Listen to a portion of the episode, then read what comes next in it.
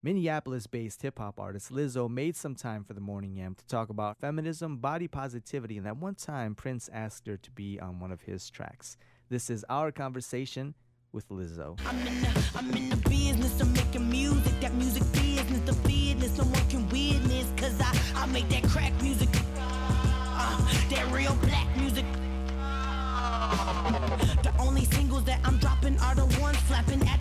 Of your white briefs. White boys, please, can barely believe I walk by as they hold they by the seams of their jeans. First and foremost, thank you so much for making time. We're very excited to see you perform in Chicago. I'm so excited to be in Chicago. I was just screaming about it five minutes ago.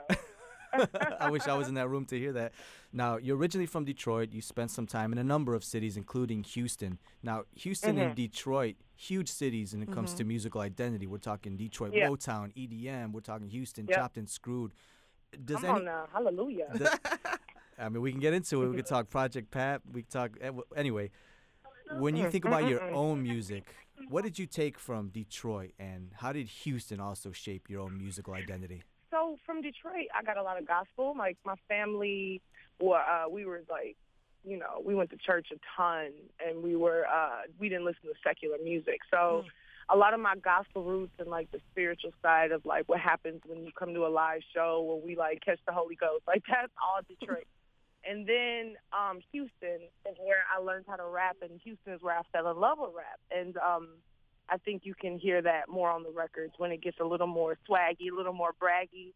And I feel like on songs like Bother Me, where there's a, a line between my ego and also my humility as like a performer and an artist, like that's where you can definitely see the Detroit Houston influence, like in their stark differences.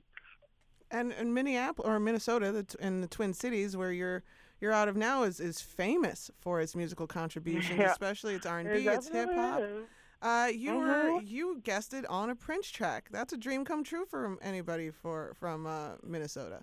Yeah, Sophia Eris and I did not even have time in our lives to just dream to be on a song with Prince before it happened. You know what I'm saying?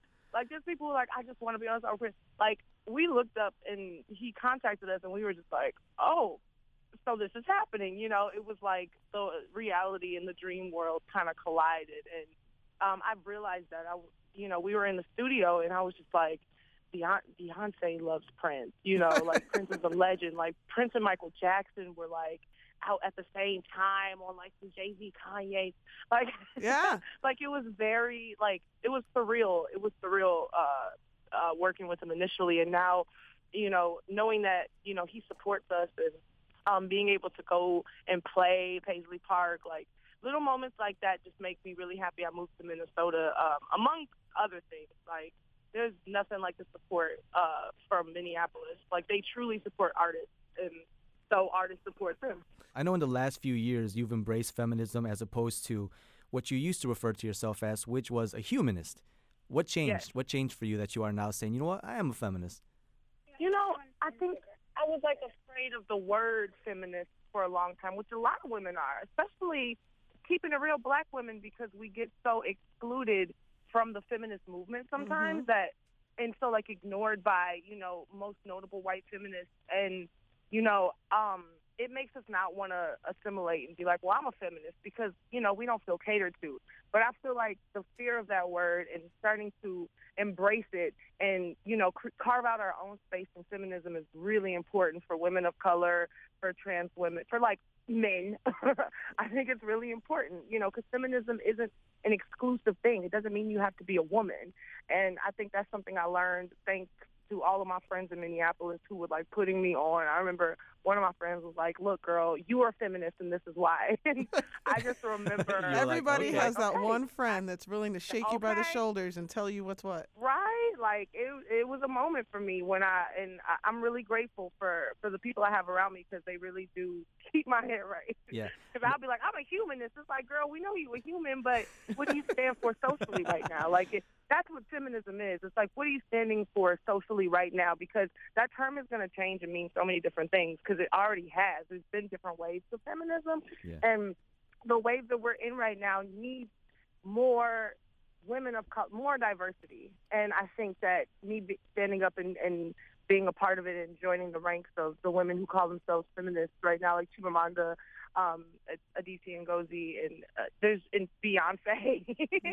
like joining the ranks of women of color and um, uh, trans women who are calling themselves feminists is uh, only going to help. Lizzo speaking truth to power. Look at that.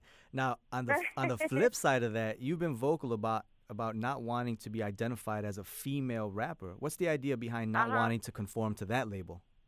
Thank you, because you know what? I literally got a question the other day. So being a female rapper in the industry, I'm like, I'm like, look, okay, yes, I have a vagina and I rap. Like, that's not a genre.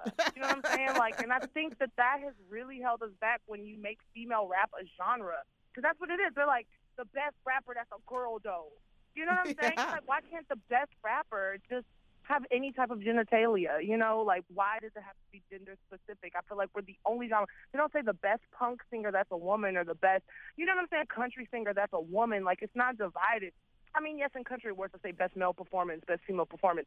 But when you're ranking like best of all time, there's like separate lists for men and women, as if like female rappers aren't equal, and like they do that on purpose. You know what I'm saying? Like they would have assimilated the list long ago if if it didn't mean that like somehow a woman would be the best rapper that year. You know what I'm saying? If Nicki Minaj was the best rapper of all time in the year 2014 or 15, like they would have. You, you know what I'm saying? They would have assimilated a long time ago. But I don't think that that's.